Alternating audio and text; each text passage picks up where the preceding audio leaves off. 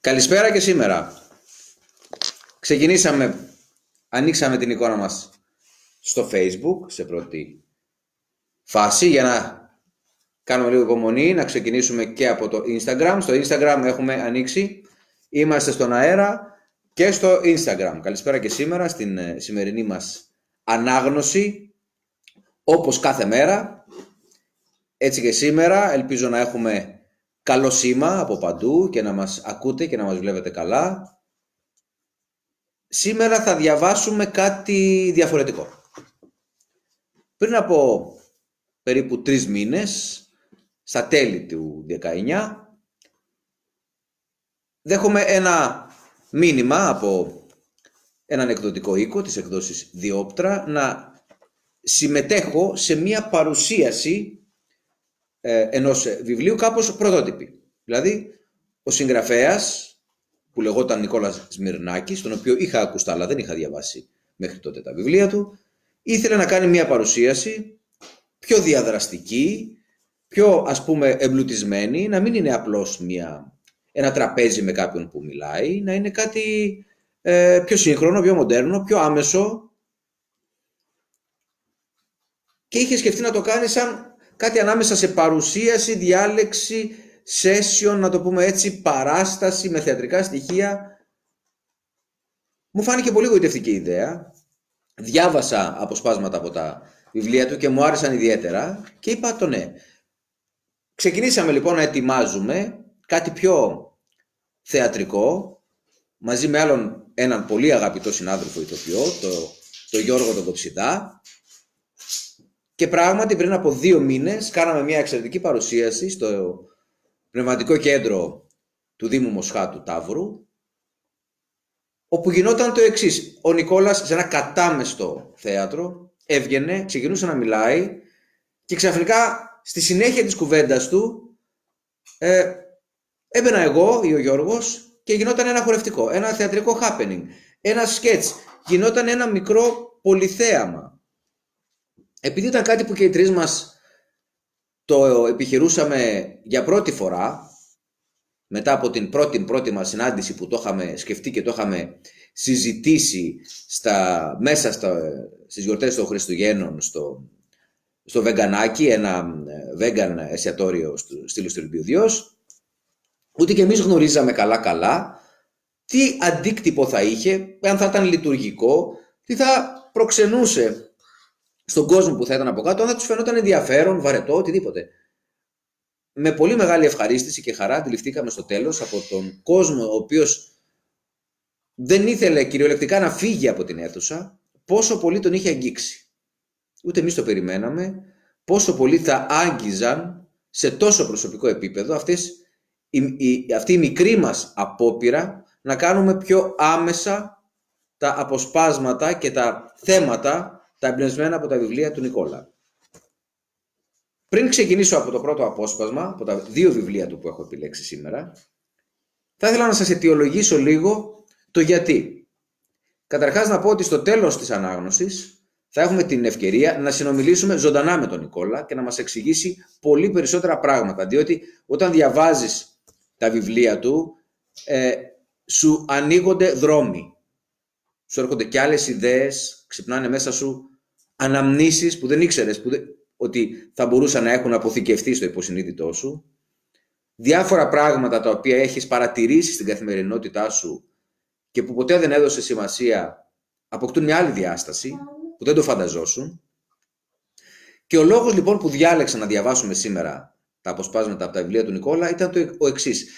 Όλες αυτές τις μέρες που είμαστε περιορισμένοι στο σπίτι μας, έχουμε μια μοναδική ευκαιρία Καταρχάς, να πω το πόσο, πόσο πραγματώνεται η φράση ότι όχι μόνο μένουμε σπίτι, αλλά και μένουμε Ελλάδα. Μένουμε Ελλάδα, ε. Η μικρή μας χώρα, ενώ γενιές ονειρεύονταν να φύγουν, ξαφνικά μέχρι τώρα ευτυχώς και μακάρι να συνεχίσει να είναι, φαίνεται να είναι μια κάπως πιο προστατευμένη χώρα σε σχέση με τις άλλες. Έχουμε καταφέρει μέχρι τώρα όσο μπορούμε τα, με τα μικρά μας μέσα να, να κρατήσουμε το μεγαλύτερο κομμάτι των ανθρώπων μας υγιείς και προστατευμένους. Μένουμε Ελλάδα λοιπόν. Δεν υπάρχει πιο ουσιαστικότερο ε, ε, σύνθημα πλέον στη ζωή μας. Αυτές τις μέρες λοιπόν που είμαστε έγκλειστοι, είμαστε αντιμέτωποι πολύ περισσότερο από όσο θέλουμε με τους δικούς μας. Άραγε συζητάμε μεταξύ μας όσο θα έπρεπε. Εγώ μεγάλωσα σε μια οικογένεια που δεν πολύ συζητούσαμε στο σπίτι. Γινούσε ο καθένας από τη δουλειά του, από τις σπουδές μας, τρώγαμε και καθόμασταν ως επιτοπλίστων σε μια τηλεόραση. Δεν ανταλλάσσαμε σκέψεις, αισθήματα, απόψεις. Ίσως έχουμε μια μεγάλη ευκαιρία να το κάνουμε αυτό. Και όχι μόνο να το κάνουμε, αλλά να σημειώνουμε και πράγματα που θέλουμε να μοιραστούμε με τους άλλους. Είναι μια τρομερή ευκαιρία να συζητήσουμε μεταξύ μας με πιο ουσιαστικό τρόπο. Ή αν δεν το κάναμε μέχρι τώρα, να ξεκινήσουμε τώρα να το κάνουμε. Κάθε αρχή και δύσκολη. Ίσως δεν είναι τόσο εύκολο με την πρώτη φορά, αλλά σιγά σιγά θα εξοικειωθούμε. Και το λέω σκεπτόμενος κυρίως ηλικιωμένους συμπολίτες μας, που περνούσαν το χρόνο τους και, τον, και γέμιζαν την ημέρα τους φροντίζοντας εμάς ή τα εγγόνια τους ή τα παιδιά τους και τώρα δεν έχουν αυτή τη δυνατότητα να επικοινωνήσουν μαζί τους. Και δεν, έχουν, δεν είναι εύκολο για αυτούς να γεμίζουν το χρόνο βλέποντας ξένες σειρές και ατελείωτες ε, ε, ταινίες και ε, να είναι στο διαδίκτυο και να επικοινωνούν τόσο εύκολα όπως εμείς οι νεότεροι. Ίσως είναι μια πολύ καλή ευκαιρία να αρχίσουμε ξανά να μιλάμε. Ας ξεκινήσω όμως από το πρώτο μου απόσπασμα, να μην κουράζω. Μπαίνω στην ανάγνωσή μου. Σήμερα θα διαβάσουμε αποσπάσματα από τα βιβλία του Νικόλα. Να ευτυχήσω για να πετύχω ή να πετύχω για να ευτυχήσω. Και από ένα άλλο ακόμα πιο πρόσφατα εκδεδημένο που έχει ε, εκδοθέν το γράψε τη δική σου ιστορία. Ας ξεκινήσουμε το πρώτο μας απόσπασμα από το βιβλίο του Νικόλα το «Να ευτυχήσω για να πετύχω». Ακούστε τι ωραία πράγματα γράφει. Τα στοιχεία που οδηγούν στις πιο σπουδαίες ιδέες κυκλοφορούν έξω από σένα και σε οδηγούν να τις γεννήσεις μέσα σου. Βλέπεις ένα εμπόδιο και ρωτάς τον αρνητικό σου εαυτό γιατί έτυχε σε μένα; Η απάντηση είναι γιατί είσαι άτυχος και δεν αξίζεις την επιτυχία. Βλέπεις το ίδιο εμπόδιο και ρωτάς τον ιδανικό σου εαυτό. Τι κάνω με αυτό τώρα; Η απάντησή του είναι πάτα το να ψηλώσεις να τελειώνουμε. Η λύση είναι εκεί έξω. Και αν δεν είναι εκεί έξω, είναι μέσα μας. Αυτό κάνω μια παρένθεση και πάντα το διαβάζω τα βιβλία του Νικόλα, σταματάω λίγο, σκέφτομαι διάφορα, τα επεξεργάζομαι και συνεχίζω. Αυτό μου θυμίζει κάτι που έλεγε ένας πολύ σπουδαίος ε, σεναριογράφος και θεατρικός εγγραφέας, ότι όλες οι ιστορίες είναι εκεί έξω. Στον κόσμο, στην πραγματική ζωή, στην κοινωνία, στη ζωή των ανθρώπων. Το μόνο που έχει να κάνει ένας σεναριογράφος είναι να πάρει τα ερεθίσματα και να τις αναπλάσει με τη δική του φαντασία. Δεν χρειάζεται να επινοήσει καινούριους κόσμους ή κάτι απόλυτα πρωτότυπο. Και αν το ψάξετε, ακόμα και οι πλέον εξωφρενικές ιστορίες και οι πιο προχωρημένες ιστορίες επιστημονικής φαντασίας πατάνε πάνω σε ήδη δοθέντα μοτίβα σε άλλες ιστορίες και ήδη γνωστούς πολιτισμούς. Συνεχίζω από το βιβλίο. Για χιλιάδες χρόνια οι άνθρωποι δεν είχαν βρει τρόπο να πετάξουν, να ταξιδέψουν στο διάστημα, να δημιουργήσουν τεχνητό φωτισμό. Η απάντηση υπήρχε, όπως υπάρχει για τόσα και τόσα πράγματα σήμερα που φαντάζουν αδύνατα. Αν υπάρχει για αυτά απάντηση, δεν υπάρχει για τα δικά σου και τα δικά μου προβλήματα. Η απάντηση είναι εκεί. Είτε την αναζητήσεις είτε όχι. Ναι, υπάρχει λύση στην κρίση. Ναι, γεννιούνται ευκαιρίες παρόλα τα προβλήματα. Όταν δεν έχεις τη ζωή που θέλεις, δεν είναι γιατί δεν μπορείς ή γιατί δεν την αξίζεις, αλλά γιατί δεν έχεις βρει ακόμα τη λύση. Ο λόγος που δεν έχεις τη ζωή που επιθυμείς είναι γιατί έχεις τη ζωή που επιθυμείς. Ο λόγος που δεν έχεις τη ζωή που επιθυμείς είναι γιατί δεν απευθύνθηκες στους απεριόριστους πόρους μέσα σου γιατί δεν έκανες τη σωστή ερώτηση στο σωστό άνθρωπο μέσα σου. Δεν είχες την υπομονή να περιμένεις την απάντηση και γιατί μετά δεν εφάρμοσες τις συμβουλές του. ο σπουδαιότερος άνθρωπος στη ζωή σου είσαι εσύ. Πρέπει να δεις κάθε πρόβλημα σαν ένα διαγώνισμα στο σχολείο. Πρώτον, υπάρχει λύση. Δεύτερον, πρέπει να προετοιμαστείς σωστά γι' αυτό. Πώς; Να μεγαλώσεις το πεδίο της παρατηρητικότητάς σου, την κατανόησή σου, να απευθυνθείς στον ιδανικό άνθρωπο μέσα σου. Ετοιμάσου τώρα να κάνεις αυτό που έκανε ο Ντενίρο. Οπ, εδώ με ενδιαφέρει τώρα. Ακόμα περισσότερο. Να μπεις στο ρόλο του ανθρώπου που θέλεις να γίνεις. Πρόκειται για μια άσκηση αύξησης αυτοπεποίθησης, αλλά ταυτόχρονα είναι άσκηση για το δημόσιο λόγο και για να έρθεις σε επαφή με τον ιδανικό σου εαυτό. Κάθε πρωί, για 5 με 10 λεπτά, θα πηγαίνεις μπροστά στον καθρέφτη και θα παίρνεις τη στάση σώματος του ιδανικού σου εαυτού. Θα παίρνεις το ύφος του, το βλέμμα του, την αναπνοή του. Θα μιλάς με τις λέξεις του, με τη χρειά της φωνής του, την ένταση της φωνής του. Το πρόσωπό σου θα αντιγράψει την έκφραση σιγουριάς του και θα κινείσαι όπως κινείται εκείνος. Στην αρχή μπορεί να μην ξέρεις τι να πεις. Γι' αυτό ξεκίνα, ας πούμε, με αυτές τις γενικές δηλώσεις. Είμαι ευγνώμων που και σήμερα είδα την αριστουργηματική μέρα που ξημέρωσε. Είμαι γεννημένος για να μεγαλουργήσω. Να μην μένω στο ύψος μου ποτέ, συνεχώς να ψηλώνω. Είμαι εκλεκτός γιατί όλα τα μπορώ και αξίζω μόνο το καλύτερο. Είναι φύση μου να ξεπερνάω τη φύση μου.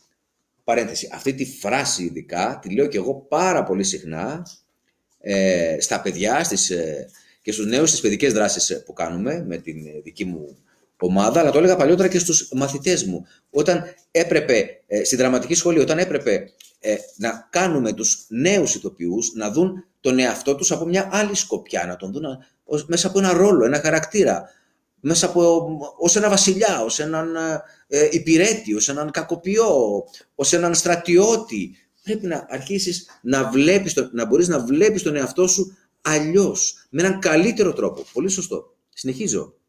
Έπειτα ξεκίνα να προγραμματίζεις τη μέρα σου όπως επιθυμείς. Χωρίς όμως να χρησιμοποιείς τη λέξη θα. Το θα σε προγραμματίζει να αναβάλεις και όχι να εκπληρώνεις.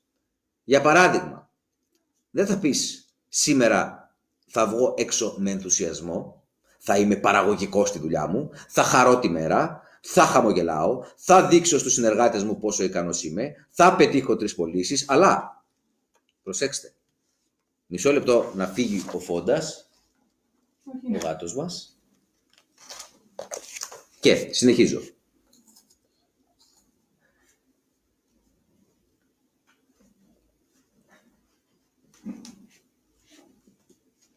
Πάνω. Ησυχία. Ενεστώντα. Είμαι παραγωγικό στη δουλειά μου. Χαίρομαι την ημέρα. Χαμογελάω. Δείχνω στους συνεργάτες μου πόσο ικανός είμαι. Πετυχαίνω τρεις πωλήσεις. Θυμήσου όλα αυτά με την ένταση της φωνής, τη χρειά της φωνής, τη σωματική έκφραση, τις ανάσες του ιδανικού σου εαυτού. Όταν μιμήσει τη συμπεριφορά του ιδανικού σου εαυτού, μπαίνει στην ψυχοσύνθεσή του. Φτάνεις πιο κοντά στον τρόπο σκέψης του και όταν εξασκήσει κάθε μέρα στο να γίνεις αυτός που θέλεις να γίνεις, καταλήγεις να γίνεις εκείνος. Αποκτάς πρόσβαση σε πόρους που χρησιμοποιεί το μοντέλο σου, δηλαδή ο ιδανικός σου εαυτός. Αυτό ήταν ένα πρώτο απόσπασμα. Πάνω, φόντα και δύο πίσω. Έχουμε και το φόντα και το πάνω. Ας τους βγάλουμε όμως από το πλάνο, για να μην μας αποσπεί, αποσπά κανένα τίποτα την προσοχή μας. Πάνω μου, έλα αγόρι μου από εδώ. Παίρνω από εδώ, από την κάμερα. Σε ευχαριστώ πολύ. Και συνεχίζω στο δεύτερο απόσπασμα. Κάθε ανάγνωση, όσο δυνατή και αν είναι, αν μπαίνει ένα παιδί και ένα ζώο μέσα, αποσπάται η προσοχή μας. Λοιπόν, προσέξτε τι ωραίο που είναι το επόμενο. Οι μεγάλοι οραματιστές δεν αναρωτιούνται αν τα πράγματα θα γίνουν. Για αυτούς τα σπουδαία έχουν ήδη γίνει. Οραματίζονται και μετράνε αντίστροφα προς τη μέρα της υλοποίησης. Καταπληκτικό, ε. Πολύ ωραίο. Ο ανυπόμονος καταστρέφει το οικοδόμημά του πριν το δει να ολοκληρώνεται. Τα μεγάλα αποτελέσματα θέλουν χρόνο. Τίποτα σπουδαίο δεν γεννιέται μέσα σε μία μέρα, σε μία ώρα, σε ένα μήνα. Η απόφαση για ένα σπουδαίο εγχείρημα διαρκεί μερικά δευτερόλεπτα, δηλαδή είναι πάντα στιγμιαία. Το αποτέλεσμα όμως της απόφασης φαίνεται έπειτα από καιρό. Η απόφαση που φέρνει το μακροπρόθεσμο αποτέλεσμα λαμβάνεται στιγμιαία. Παλιότερα ήμουν τόσο ανυπόμονος. Όταν ξεκίνησα να γράφω, αυτή ήταν η μεγάλη μου κατάρα. Ήξερα ότι διαβάζοντας το έργο ενός συγγραφέα, πρέπει να νιώθεις ότι αυτό που γράφει εκείνος δεν μπορεί να το γράψει κανείς άλλος. Διαφορετικά είναι ένας άνθρωπος που απλώς έχει την υπομονή και το θράσος να καταθέτει τις σκέψεις του στο χαρτί. Η υπομονή είναι απαραίτητη για να γίνει κάποιος συγγραφέας. Δεν αρκεί όμως για να γίνει σπουδαίος. Η ζωή μου κάποτε ήταν μια διαρκής αναμονή. Περίμενα πότε θα πω, δεν το περίμενα και έπειτα να εκπλαγώ. Η κατάρα μου ήταν διπλή. Πώς να εκπλαγώ όταν περιμένω τα πάντα; Και πώς να πω, δεν το περίμενα με την ανυπομονησία να κατακλείζει καθένα από τα 70 τρισεκατομμύρια κύτταρά μου. Δεν μπορούσα να περιμένω, αν και για τα πιο σημαντικά, μόνο να περιμένεις πρέπει. Κάθε φορά που ξεκινούσα ένα κείμενο, εξοργιζόμουν που δεν είχε τελειώσει από την πρώτη παράγραφο. Γιατί να μην μπορώ να πατήσω ένα κουμπί και να γραφτούν στο χαρτί όσα έχω μέσα μου; Έλεγα. Ίσως τώρα να σκέφτεσαι πως όταν θα το διάβαζα θα φάνταζε σαν να είναι το βιβλίο ενός άλλου και εσύ είχε προέλθει από μένα. Δεν με ένοιαζε, αρκεί να είχε το όνομά μου. Μη με ρωτάς για το μετά. Δεν ξέρω τι θα έκανα για να γεμίσω το χρόνο μου, αν θα έβρισκα αυτό το κουμπί. Ίσως να σκαρφιζόμουν κι άλλες εφαρμογές.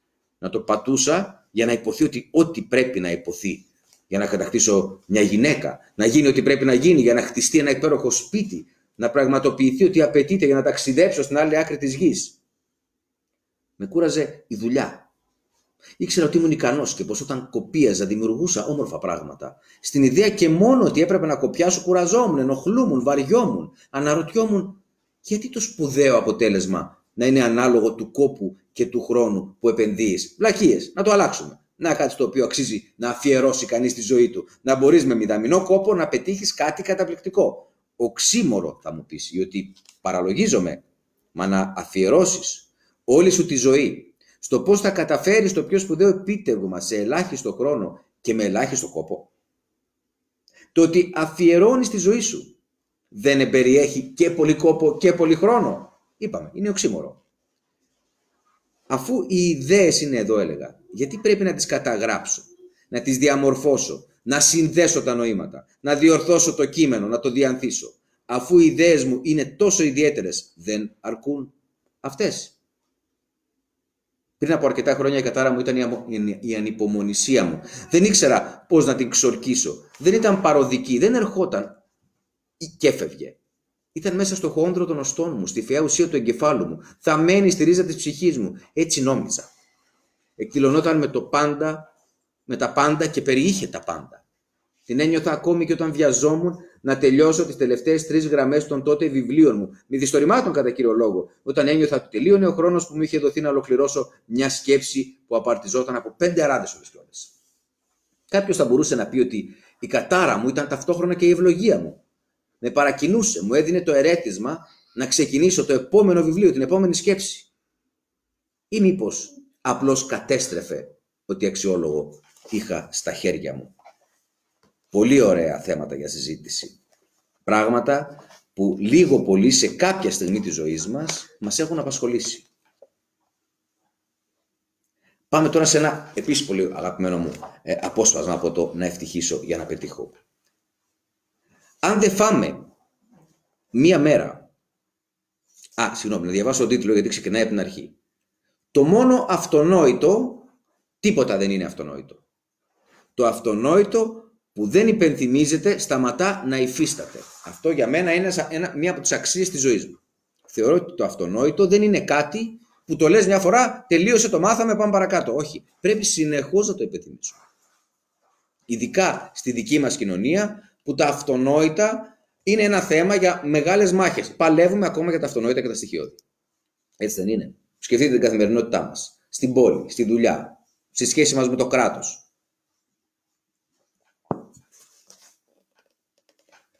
αν δεν φάμε μία μέρα, η υγεία μας δεν θα επηρεαστεί.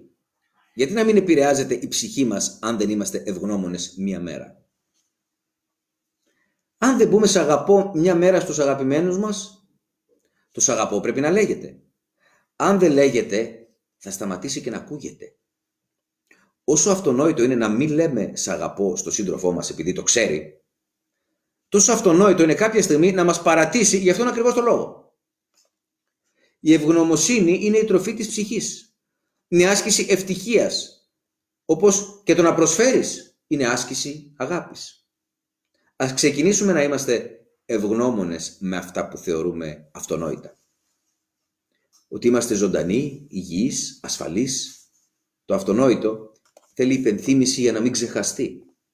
Το αυτονόητο που δεν υπενθυμίζεται σταματά να υφίσταται. Αυτονόητο που δεν υπενθυμίζεται κινδυνεύει να μετατραπεί σε αδιανόητο.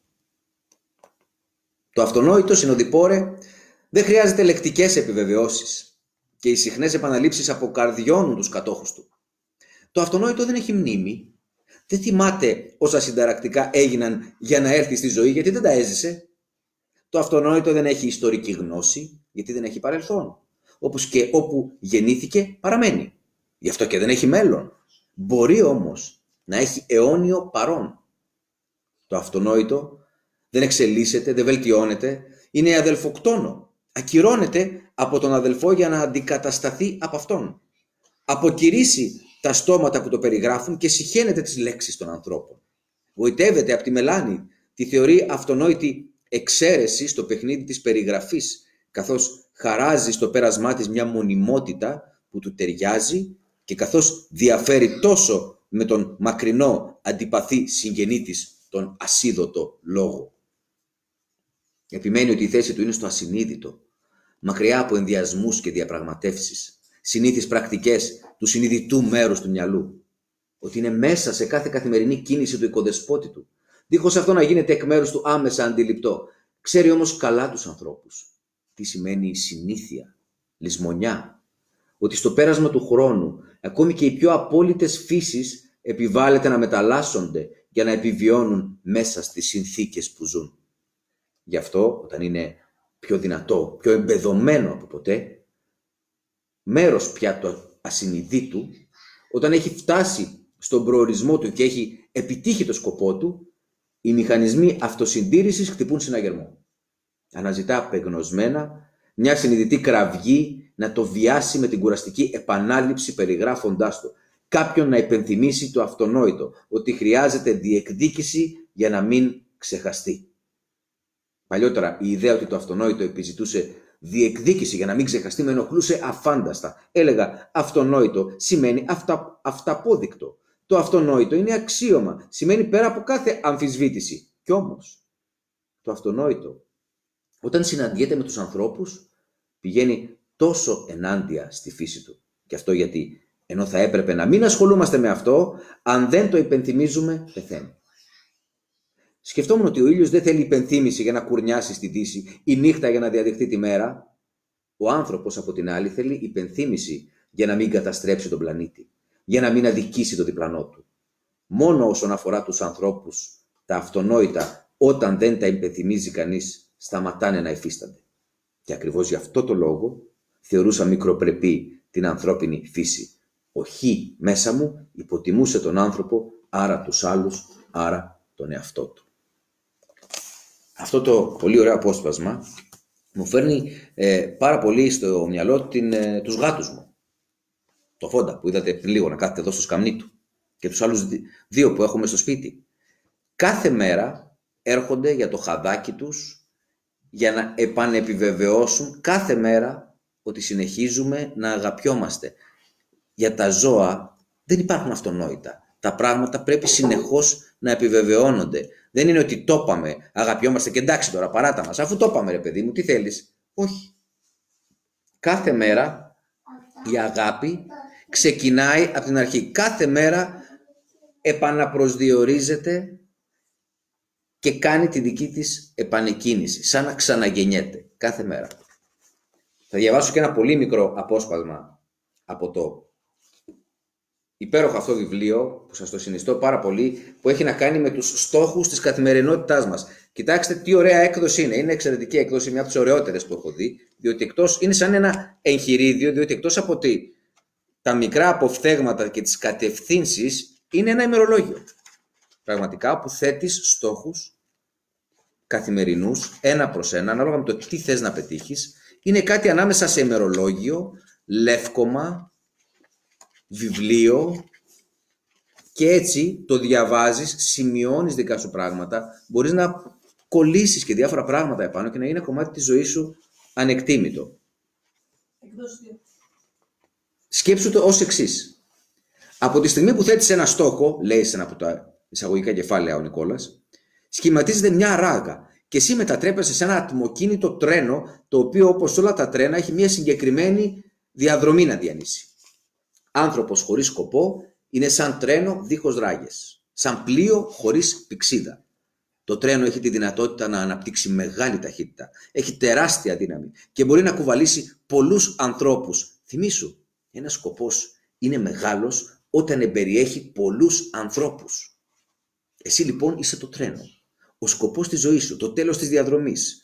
Ο σκοπός της ζωής σου, συγγνώμη, το τέλος της διαδρομής, οι στάσεις του τρένου αποτελούν τους επιμέρους στόχους σου και το πλάνο δράσης της ημέρας αποκαλύπτει τη διαδρομή μέχρι και 100 μέτρα μπροστά. Η λίστα εκπληρώσεων αποκαλύπτει τη διαδρομή μέχρι και 500 μέτρα μπροστά. Ο οδηγός του τρένου πρέπει να γνωρίζει την πορεία του. Διαφορετικά θα κινηθεί σε μια ευθεία, διαφορετικά σε μια ανηφόρα, σε μια κατηφόρα ή σε μια στροφή. Το κάρβουνο είναι τα γιατί σου. Όσο περισσότερο και ποιοτικότερο το κάρβουνο, τόσο μεγαλύτερη η δύναμη και η ταχύτητα του τρένου. Οι λίστες διασκέδασης, ευγνωμοσύνης και νίκης κάνουν την πορεία του τρένου σου χαρούμενη και ευτυχισμένη. Είναι οι λίστες που συμπληρώνεις μόνος σου κάθε μέρα εμπνευσμένες από την καθημερινότητά σου και τη ζωή σου και τα θέλω σου. Διαφορετικά κάποια στιγμή θα κουραστείς. Η ευγνωμοσύνη και οι νίκες σε κάνουν να νιώθεις καλά με τον εαυτό σου κάθε στιγμή. Άλλωστε, όταν είσαι πεσμένος, μπορείς να διαβάσεις τις συγκεκριμένες λίστες και να αλλάξεις την εστίασή σου, άρα τον προγραμματισμό σου. Επίσης, γιορτάζοντας τις κατακτήσεις σου, τις οποίες έχεις καταγράψει στις αντίστοιχες λίστες, παρακινείσαι να πετύχεις περισσότερα για να τα γιορτάσεις ξανά. Αυτή η διαδικασία αυξάνει το αίσθημα εφορίας που νιώθεις μέσα στην ημέρα, στην εβδομάδα. Και άλλο ένα μικρό απόσπασμα και αμέσως μετά συνδέομαι με τον Νικόλα. Μας βλέπει ο Νικόλας. Ο άνθρωπος αγαπάει ότι έχει νόημα, σκοπό, αρχή και τέλος. Γι' αυτό μας αρέσουν οι ιστορίες. Ε; Γιατί έχουν σκοπό. Κάπου πάνε. Κάπως ολοκληρώνονται. Είναι ένα, κάτι που εμπεριέχει μια πληρότητα. Έτσι, αυτό κυνηγάμε και στη ζωή μας. Μια ταινία, το άτο το λέει. Ένα παιχνίδι, μια συζήτηση, μια δουλειά που παράγει κάτι αξίας. Όλα έχουν μια αρχή και ένα προορισμό, ένα λόγο ύπαρξης, ένα σκοπό. Το νόημα αποτελεί το γιατί πίσω από κάθε πράξη, την αιτία. Οι περισσότεροι άνθρωποι πιστεύουν ότι δεν υπάρχει για αυτούς σκοπός στη ζωή ή και να υπάρχει ότι δεν θα τον βρουν ή και να τον βρουν ότι δεν θα τον υλοποιήσουν ποτέ. Και αυτό ακριβώς συμβαίνει γιατί αυτό ακριβώς σκέφτονται και αισθάνονται. Όλοι όμως έχουν ένα σκοπό. Όλοι μπορούν να το βρουν και να τον υλοποιήσουν. Αυτά είναι τα πολύ ωραία που γράφει ο Νικόλας Σμυρνάκης, αυτά τα δύο του βιβλία που είναι από τις εκδόσεις Διόπτρα. Και τώρα θα συνδεθούμε μαζί να τον βάλουμε παρακαλώ το τεχνικό Κάνει προσωπικό. ένα αίτημα, να κάνει έτοιμα για να το δούμε. Κάνει, ε, μπορεί να κάνει έτοιμα ή να τον βάλουμε εμείς. Να συνομιλήσουμε να κάνει έτοιμα. μέσω, μέσω Instagram. Και πάνω θα περάσει να πάει να πάρει τη λεφόντα. Πάνω, έλα, έλα από εδώ να πάρουμε το φόντα. Έλα, έλα να κάτσεις μαζί μου αν θέλεις. Νικόλα, αν μας ακούς, νάτος. Πρόσθεσέ τον. Τον βάζω. Τέλειος θα φανεί τώρα.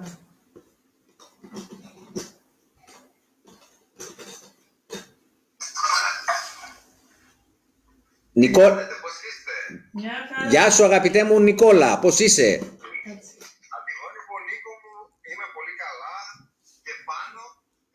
Ναι, όλοι όλη η οικογένεια πια είμαστε μια καλιά εδώ και μέρες με πολύ περισσότερο λόγω των σχετικών. Με πάρα πολύ προσοχή, με προσήλωση. Ε, Νίκο, είναι πάρα πολύ ενσυναισθητικό αυτό το οποίο κάνεις και κάθε εδώ που Θέλω να σου πω αυτό. Και το αποσυνδέω από το τι πήρε στην απόφαση και είναι πολύ τιμητικό αυτό να διαβάσεις τι κάνουμε δουλειά. Φεύγω τελείως από αυτό γιατί το παρακολουθούσα πολύ πριν μου πεις ότι ε, σκέφτεστε να διαβάζει δικά μου βιβλία. Είναι πάρα πολύ συναισθητικό. Το έχει πάρα πολύ ανάγκη ο κόσμος. Πέρα ότι προάγει την ε, φιλαναγνωσία, πόσο σπουδαίο είναι αυτό.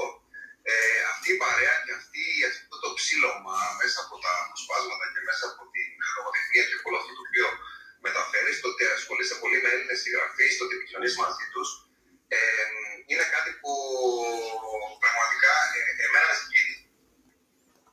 Σε ευχαριστώ πολύ. Ε, πιστεύω πολύ στη δύναμη των ε, Ελλήνων συγγραφέων, όχι μόνο των λογοτεχνών, όπως βλέπεις, και θεωρώ ότι μέσα σε αυτές τις μέρες που, με όλα αυτά τα δυσάρεστα που βλέπουμε, χρειαζόμαστε πολύ ε, τα βιβλία σου και, τις, ε, και τους δικούς σου δρόμους για να ξαναθυμηθούμε, για να ξαναβρούμε ίσως τη δύναμη που έχουμε μέσα μας και που, και που την, ε, την αφήνουμε λίγο στην άκρη αυτές τις μέρες και τη χρειαζόμαστε, την έχουμε ανάγκη και όχι μόνο τη δύναμη αλλά και τον τρόπο να την ξαναβρίσκουμε και να την κατακτάμε κάθε μέρα. Περισσότερο από ποτέ ε, έτσι είναι σε μια δυσκολία, σε μια κρίση είναι που αυτά που ε, μας φαινόταν αυτονόητα γιατί μίλησες πολύ για την έννοια αυτή του αυτονόητου ξαφνικά ε, υπάρχει το διακύβευμα, του, η επανεκδίκηση του απλού ε, υπό κανονικές συνθήκες. Ε, και εδώ τώρα πρέπει να έρθουμε σε επαφή με τους πόρους που ήδη έχουμε μέσα μας, για τους οποίους και πάλι μίλησες, την δύναμη, την ψυχική δύναμη, την πνευματική δύναμη, την σωματική, ε, γιατί έχουμε και πνευματικούς και ψυχικούς και σωματικούς πόρους, ώστε να κρατηθούμε, όχι απλά να κρατηθούμε, αλλά να, δηλαδή να ε, ικανοποιήσουμε ανάγκες όπως ε, η επιβίωση ή η ασφάλεια, αλλά να πάμε και στην πρόοδο, στην αγάπη και στην πληρότητα, που είναι ανώτερες ανάγκες. Και οι άνθρωποι που σε αυτή τη φάση που διανύουμε, που είναι δύσκολη για όλους, ε, καταφέρουν να το κάνουν αυτό, δηλαδή είναι μια ευκαιρία να σκύψουμε μέσα μας, γιατί το έξω από εμάς δεν είναι παρά μια αντανάκλαση του εσωτερικού μας κόσμου, η ζωή που διάγουμε ε, και αυτό που συμβαίνει γύρω μας έχει να κάνει πολύ με αυτό που συμβαίνει μέσα μας. Και αυτό μπορούμε να το δούμε και πολύ απλά και επιστημονικά ότι η σκέψη δημιουργεί το συνέστημα, το συνέστημα μας κάνει και χαιρόμαστε ή λυπόμαστε. Ε, το συνέστημα μας παρεκκλίνει προς μια πράξη και μας οδηγεί σε μια πράξη. Άμα λυπάμαι, δεν θα κάνω τίποτα. Άμα είμαι ενθουσιασμένος, θα θέλω να κάνω δημιουργικά πράγματα. Άρα η σκέψη δημιουργεί συνέστημα, το συνέστημα δημιουργεί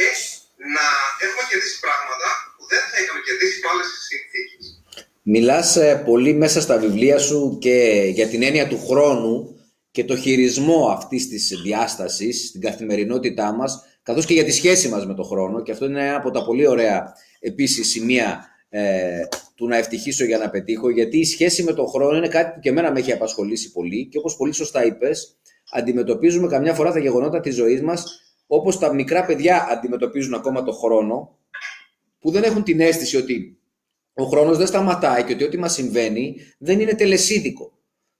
Τα μικρά παιδιά καμιά φορά ακριβώς, επειδή όταν χτυπάνε και ματώνουν το γόνατό τους, νομίζουν ότι αυτό θα κρατήσει πιθανώς για όλο το υπόλοιπο της ζωής τους, γι' αυτό και κλαίνε και συναχωριούνται υπέρμετρα, εν αντιθέσει με εμάς που αν πάθουμε κάτι δύσκολο πια δεν είναι τίποτα. Το χειριζόμαστε τελείως διαφορετικά. Ο χρόνος, όπως και το τρένο που αναφέρεις στο, στο τετράδιο ονείρων, δεν είναι ένα τρένο ε, που σταματάει ή φτάνει σε ένα τέρμα. Δεν φτάνει ποτέ σε ένα τέρμα. Έχει μια, μια μεγάλη έκταση και αν πραγματικά αποστασιοποιηθούμε λίγο και κοιτάξουμε τη μεγάλη εικόνα που τη θίγεις επίσης πολλές φορές και εσύ, θα δούμε ότι αυτά που θεωρούμε σημαντικά δεν ήταν σημαντικά. Απλώς ήταν κάποια μεταβατικά στάδια, κάποιες ευκαιρίες να πάμε τον εαυτό μας κάπου παρακάτω.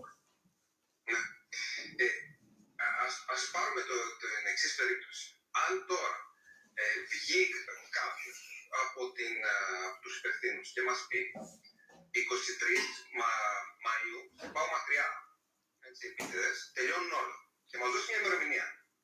Ε, θα βγούμε στα μπαλκόνια και θα είμαστε πασίχαροι, θα είμαστε περιχαρείς, θα χειροκροτάμε, θα αγκαλιαζόμαστε όσοι είμαστε μεταξύ μας, τέλος πάντων, και θα λέμε ότι εγώ κάθομαι, όχι μέχρι 23 που λες, κάθομαι και μέχρι 28 έτσι, σου δίνω και 5 μέρες ε, πόνους.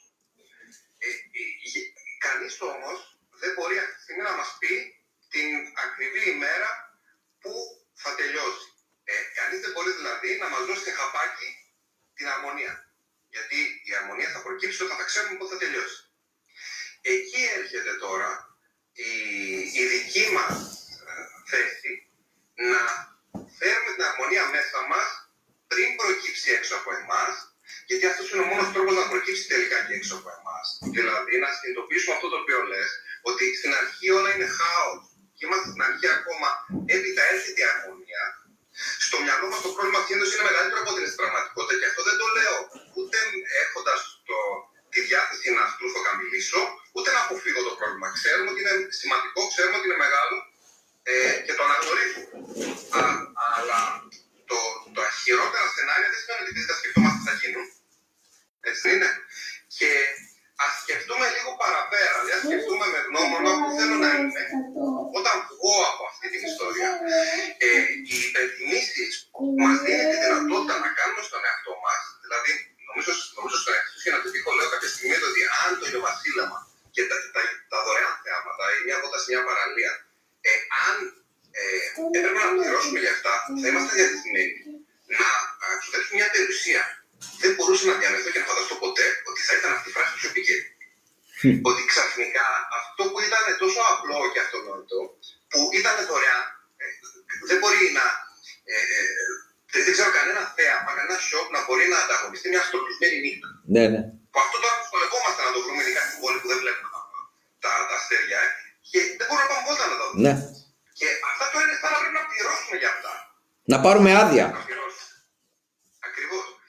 Και ε, ε, πρέπει τώρα να πούμε μια διαδικασία και να λογιστούμε ότι ε, να, το αυτονόητο πέθανε. Από εδώ και πέρα για όλους μας, για τον πλανήτη, σε, για, για τους ανθρώπους σε παγκόσμιο επίπεδο, για μερικά δισεκατομμύρια ανθρώπους, το αυτονόητο έχει πεθάνει. Αυτό, το αυτονόητο ότι δεν έχω την ελευθερία μου, γιατί αυτή τη στιγμή δεν έχουμε την ελευθερία στον βαθμό που θα θέλαμε να την έχουμε. Απ' την άλλη, μια μικρή παρένθεση εδώ μπορεί κάποιος να είναι φυλακισμένος και να νιώθει ελεύθερος. Ο Νέλσο Μαντέλα ήταν 27 χρόνια στη φυλακή. Άντεξε, που δεν τα δεν συνδέω προφανώ στη δική μας συνθήκη με τον Νέλσο Μαντέλα. Σαφώς, ναι. Φυλακή και που βασανιζόταν. Άντεξε 27 χρόνια, όχι 7 μέρες, 27 χρόνια, και όχι στο σπίτι του καναπέ του, 27 χρόνια άντεξε. Και ο λόγος που ήταν στη φυλακή είναι γιατί βρήκε τον εαυτό του, έγραψε τα βιβλία του, βγήκε έξω ως μάρτυρας και έγινε ο άνθρωπο που ξέρουμε, ο μεγάλος ηγέτης και ο πρόεδρος της Νότια Αφρικής.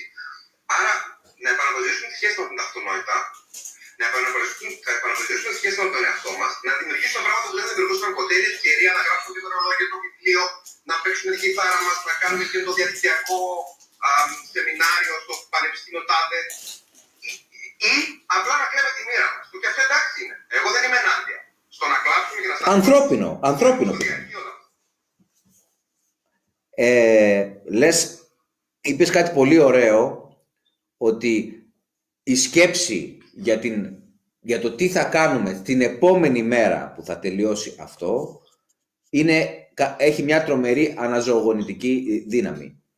Ε, τώρα θα μου πεις βέβαια πάντα η λαϊκή σοφία ε, όσο απλοϊκή και αν φαίνεται μας δίνει κάποια πατήματα. Θυμάμαι ε, στην, παλιά στην, ε, στην Καρδίτσα που έχω, δούλευα σε ένα, στο θέατρο κάποιων αγαπημένων φίλων, στο θέατρο όψεις, συνηθίζαμε να πηγαίνουμε σε ένα, μετά τις πρόβες που τελειώναμε αργά και επειδή δεν ε, βρίσκαμε τίποτα ε, ανοιχτό για να φάμε κάτι, υπήρχε και υπάρχει νομίζω ακόμα ένα εξαιρετικό ε, πατσατζίδικο που ε, σερβίριζε σούπες για τους ξενύχτιδες κατά κάποιο τρόπο, ο έλατος έτσι λεγότανε. Όταν πήγαινες να βγεις από το κατάστημα, πάνω από την πόρτα, την έχει ακόμα, έχει μια ταμπέλα που έλεγε «Και αυτό θα περάσει». το οποίο ήταν ό,τι πιο αναζωογονητικό μπορούσες να διαβάσεις τελειώνοντας μια κουραστική μέρα.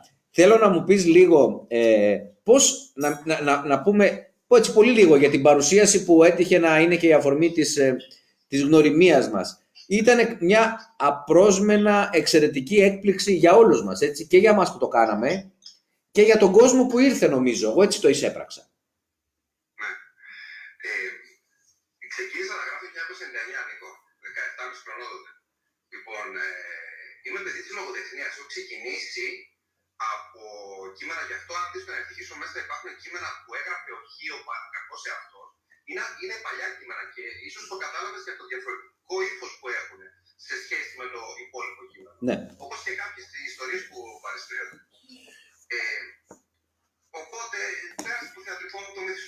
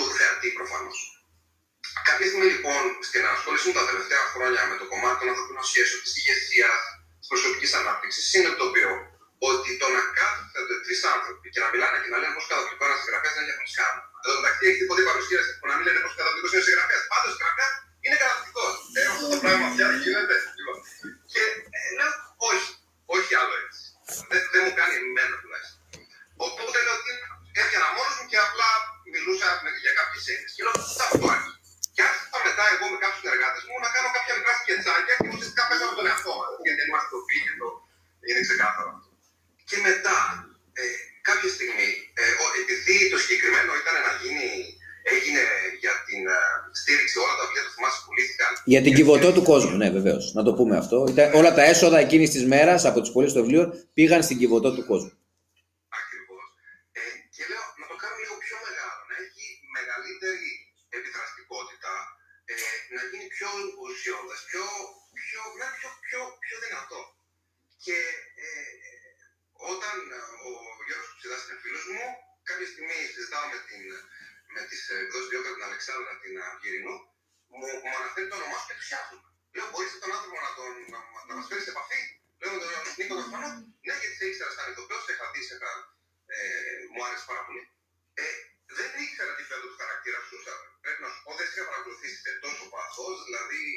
Είσαι σαν να είσαι βγαλμένο το παιδί μου από μια άλλη εποχή. Για τη φορά του λόγου σου, ο τρόπος σκέψης σου. Και το, το λέω ως κομπλιμέντο, όχι ως ε, κάτι παλιωμοδίτικο. Ε, και ε, στην άλλη θα σου έδειξα την ιδέα. Ε, στην αρχή ήταν λίγο φυλακή και λογικό γιατί ήταν καινούριο. Ούτε εγώ ήξερα ακριβώς τι, τι θα γινόταν. Αλλά τελικά με μία μόνο πρόβα. General, που ήταν και μη και μοναδική. Ήταν αρχική και τελική πρόβα μαζί.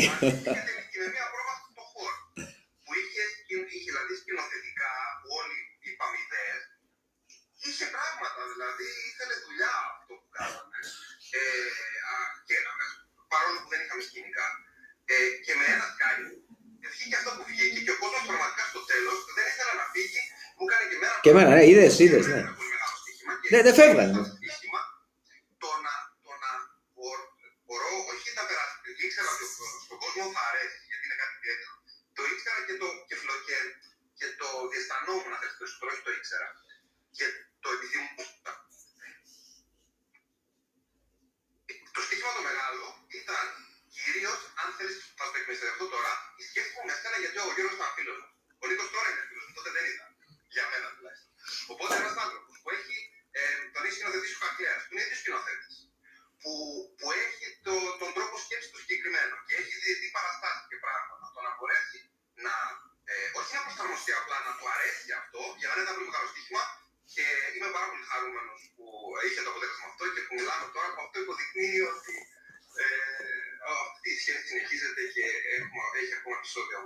Είχε, σε ευχαριστώ πολύ γι' αυτό, ανταποδίδω την εκτίμηση. Ήταν μια, νομίζω θα είναι μια ξέχαστη βραδιά για όλους μας και για μας που την φτιάξαμε και για τον κόσμο που την είδε.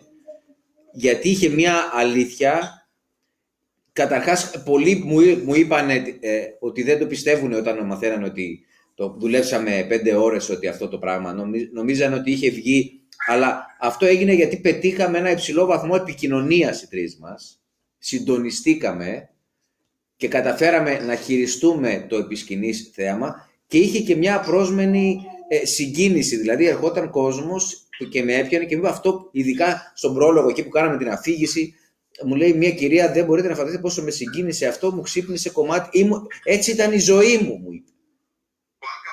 Ναι, και που για εμάς μας φαινόταν χιουμοριστικό και λέγαμε τώρα πώς, πώς θα το εισπράξει αυτό ο κόσμος, δεν είναι παράδοξο, δεν είναι κάπως, ξέρετε, όλα αυτά που, τους προβληματισμούς που είχαμε. Κι όμως τους άγγιξε και αυτό είναι το ωραίο σε όλη αυτή την, ε, την ιστορία. Σε ευχαριστώ πολύ για την ευκαιρία που μου έδωσες να συμμετέχω σε κάτι τέτοιο. Το λέμε τώρα, κάποιοι που δεν ήταν παρόντες θα λένε δεν θα, δεν θα πολύ καταλαβαίνω, αλλά δεν πειράζει, το λέμε για να σας γαργαλίσουμε για την επόμενη τέτοια πολύ, πολύ διαδραστική παρουσίαση που θα γίνει. Βλέπω κάποια σχόλια εδώ, η Κρήτη σας περιμένει κτλ. Λοιπόν, θέλω να πω κάτι ακόμα. Ε, έτσι, ε, οι εκμυστηρεύσει, ε, σου μεταφέρω τώρα πράγματα τα οποία είχα σκοπό να στα πω αργότερα. Λοιπόν, πριν ξεκινήσει όλη η ιστορία με το ιό, ε, που μια μικρή παρένθεση, ας διαδώσουμε εμείς χρησιμοποιώντας το όπλο του ιού. Ποιο είναι το όπλο του ιού, η θετική ανάπτυξη. Α διαδώσουμε λοιπόν εμείς τον υγιή ιδιό της προσφοράς. Και το βλέπω τόσο πολύ να συμβαίνει αυτό αυτές τις μέρες. Από οργανισμούς, άσχετα ποιο είναι το κίνητρο, δεν με ενδιαφέρει, με ενδιαφέρει το αποτέλεσμα. Δεν είναι πάντα η πρόθεση που έχεις σημασία. Έχει το αποτέλεσμα. Γιατί πολλές φορές. Σωστό, συμφωνώ. Χτύπησα, συγγνώμη, είχα καλή πρόθεση. Τι να το κάνω, έχει καλή πρόθεση. Το σημάδι στο μάγουλο ακόμα υπάρχει. Άρα, μήπως πρέπει να διερευνούμε το αποτέλεσμα της πράξης και όχι να το δικαιολογούμε με τη δίθεν καλή μας πρόθεση. Αυτός στι ανθρώπινε σχέσει είναι κάτι πολύ σύνηθι. Άρα λοιπόν για όποια και αν είναι η πρόθεση, το ότι προσφέρουν οι οργανισμοί, τα άτομα, πράγματα το ένας στον άλλο, ότι βλέπουμε σε παγκόσμιο επίπεδο μια διάθεση αλληλεγγύη είναι πολύ σπουδαίο. Είναι ο υγιή ιό της αγάπης και της προσφοράς. Και ε, ε, υπάρχει μια φράση που είναι βάση της φιλοσοφίας αν θέλεις του ανθρώπου στο νησί. Είναι το ότι αλλάζοντας ένα που θα αλλάξει μία που θα αλλάξει έναν, αλλάζει ο κόσμος. Μην ξεχάσεις όμως να ξεκινήσεις από το εγώ. Ο Μακρυγιάννη μιλούσε για το εμείς και, και τι σπουδαία που τα έλεγε αλλά μήπως πρέπει να γυρίσουμε πίσω και είναι μια ευκαιρία αυτή στο εγώ, όχι για να το χαϊδέψουμε, αλλά για να το επαναπροσδιορίσουμε λίγο, να βγει πιο υγιές και μετά η ένωση των διαφορετικών εγώ σε αυτή τη δύσκολη συγκυρία και μετά θα προκαλέσει μια πολύ όμορφη, ένα πολύ όμορφο εμείς, πιο ουσιαστικό από το εμείς απλά για να το πούμε για να το πούμε. Άρα λοιπόν αυτό που θέλω να σου επιστρέψω, το κλείνω την παρένθεση, είναι ότι πριν ξεκινήσει όλη η ιστορία, μιλούσαμε ε, και, για, και για την Κύπρο να επανεληφθεί ακριβώς το ίδιο.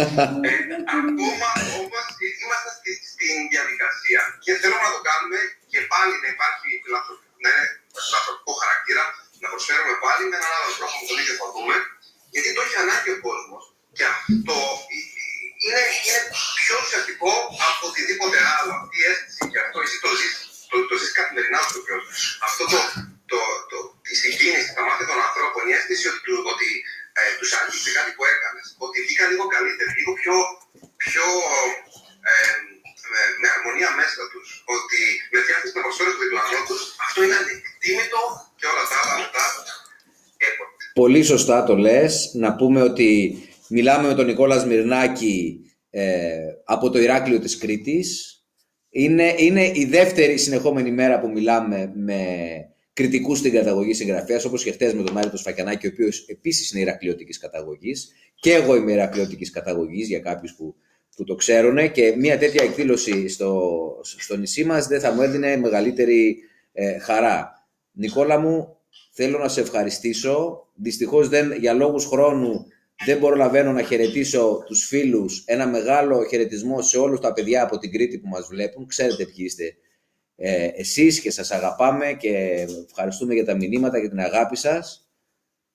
Θέλω να σε ευχαριστήσω πολύ για αυτή την παρέα, για αυτή την κουβέντα. Να, να, να θυμίσω ότι διαβάσαμε αποσπάσματα από τα βιβλία του Νικόλας Μερνάκη να ευτυχήσω για να πετύχω ή να πετύχω για να ευτυχήσω και γράψε τη δική σου ιστορία. Είναι και τα δύο από τις εκδόσεις δύο όπτρα, τα δείχνω και στο facebook εδώ καλά και στο instagram. Να είσαι καλά, να προσέχεις, να προσέχετε όλοι, η δική σου. Να προσέχουμε, όπως το λες, ε, η επιβίωση και η καλή υγεία είναι πρωταρχικές ανάγκες, χωρίς αυτές, ξέρεις, δεν μπορεί να συζητάμε για τίποτα άλλο, ότι για χρόνο, ότι για επιτυχία, ότι για επιτυχία. Ο, ο, ε, να το πω διαφορετικά, ε, πολύ άρρωστος, επιτυχημένο ή νεκρός επιτυχημένος δεν υπάρχει. Άρα, η, αν και η θέση μου, η γνώμη μου, είναι ότι η μεγαλύτερη επιτυχία είναι ευτυχία, η αγάπη και η ουσιαστική ε, ε, ένωση των ανθρώπων μπορεί να φέρουν όμορφα δημιουργήματα. Και από εκεί και πέρα να μην ξεχνάμε όμως την πρόοδο, την αγάπη και την πληρότητα. Πρόοδο σημαίνει όχι να ε, κατακτήσω το Everest ξαφνικά, να, να δίνω το καλύτερο με αυτό, αν θέλεις ε, η πιο απλή μορφή πρόοδο είναι να δίνω το καλύτερο με αυτό, με τους ανθρώπους που είναι κλεισμένος στο σπίτι, με τον εαυτό μου, με τα projects που έχω να κάνει με τη δουλειά μου. Η αγάπη που είναι τα τρία επίπεδα αγάπης, να προσφέρω στον άλλον αγάπη. Μπορεί να είναι ένα τηλέφωνο που το ανέφερες πριν σε μια γιαγιά, σε ένα παππού, σε ένα φίλο να του πω καλή δύναμη, φίλα, χρειάζεται κάτι με εδώ.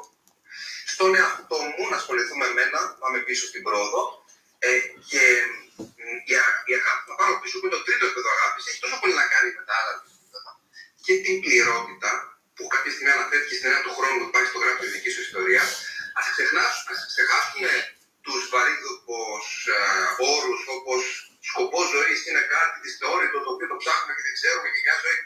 Ε, πηξίδα. Α το αντικαταστήσουμε την έννοια στόχος και την έννοια σκοπός ζωής με την έννοια πηξίδα. Στην πηξίδα, Νίκο, δεν, η πηξίδα δεν σου λέει ε, Όσλο, Βερολίνο, Αλεξανδρούπολη, Θεσσαλονίκη.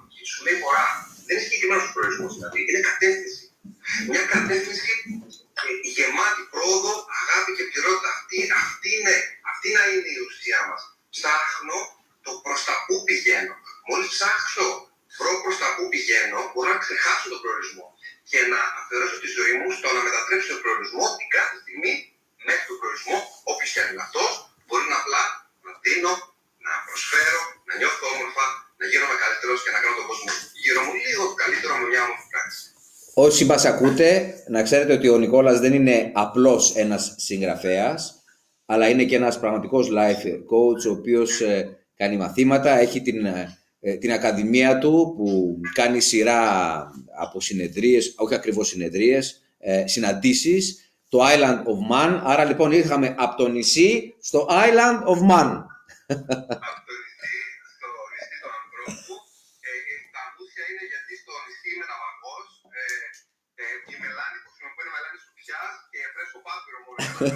είναι το νησί τη ενδοσκόπηση, τη εσωτερική αναζήτησης και σε διαδικτυακό μπουκαλάκι στέλνω τα μηνύματά μου, ευστίζω να τα παίρνουν γιατί και εγώ μετά τα λαμβάνω πίσω και αυτή είναι η όλη ουσία. Να μην ξεχάσουμε να επικοινωνούμε και να συναισθανόμαστε ένα στον άλλο. Έχουμε πάρα πολλά μηνύματα από ό,τι βλέπω εδώ. Κύπρος βλέπω εδώ μας περιμένουν. Τα Χανιά, τα φιλιά μας στα Χανιά εννοείται. Η Κρήτη σας αγαπάει, εμείς να δεις πόσο την αγαπάμε ε, και το τι λέει εδώ και στο άλλο βιβλίο Επιτυχία κρυβόταν στο, κομο, κρυβόταν στο Κομοδίνο, δεν το είχαμε αυτό, αλλά μια άλλη φορά επίσης. Εξαιρετικό. Θα είναι το επόμενο που θα σου στείλω αυτό, γιατί το άλλο που γράφω τώρα που ακόμα δεν έχει πάει στον Νίκο, ε, αυτό θα είναι τελείως περίεργο, θα είναι μυθιστόρημα. Ε, γυρνάω στις καταβολές μου. Γεια σου, Αντιγόνη. Γεια σου, γεια σου. Γεια σας. Ήρθαμε να σας πατήσουμε καρδούλες. Για πες, ναι. Ε, γυρνάω λοιπόν στα γενοπάτια μου, στην καταγωγή μου, που είναι οι 8 ανάγκε του ανθρώπου δομημένες σε μια ιστορία πια, που είναι κάτι τελείως διαφορετικό από αυτό που έχω κάνει μέχρι τώρα. Αλλά το οποίο γράφω στο μοντέλο το περιμένεις τις επόμενες ημέρες. Και εσύ και η όμορφη οικογένειά σου. Πάνω! Καλά το λέω. Ναι. Νικόλα μου, να είστε καλά.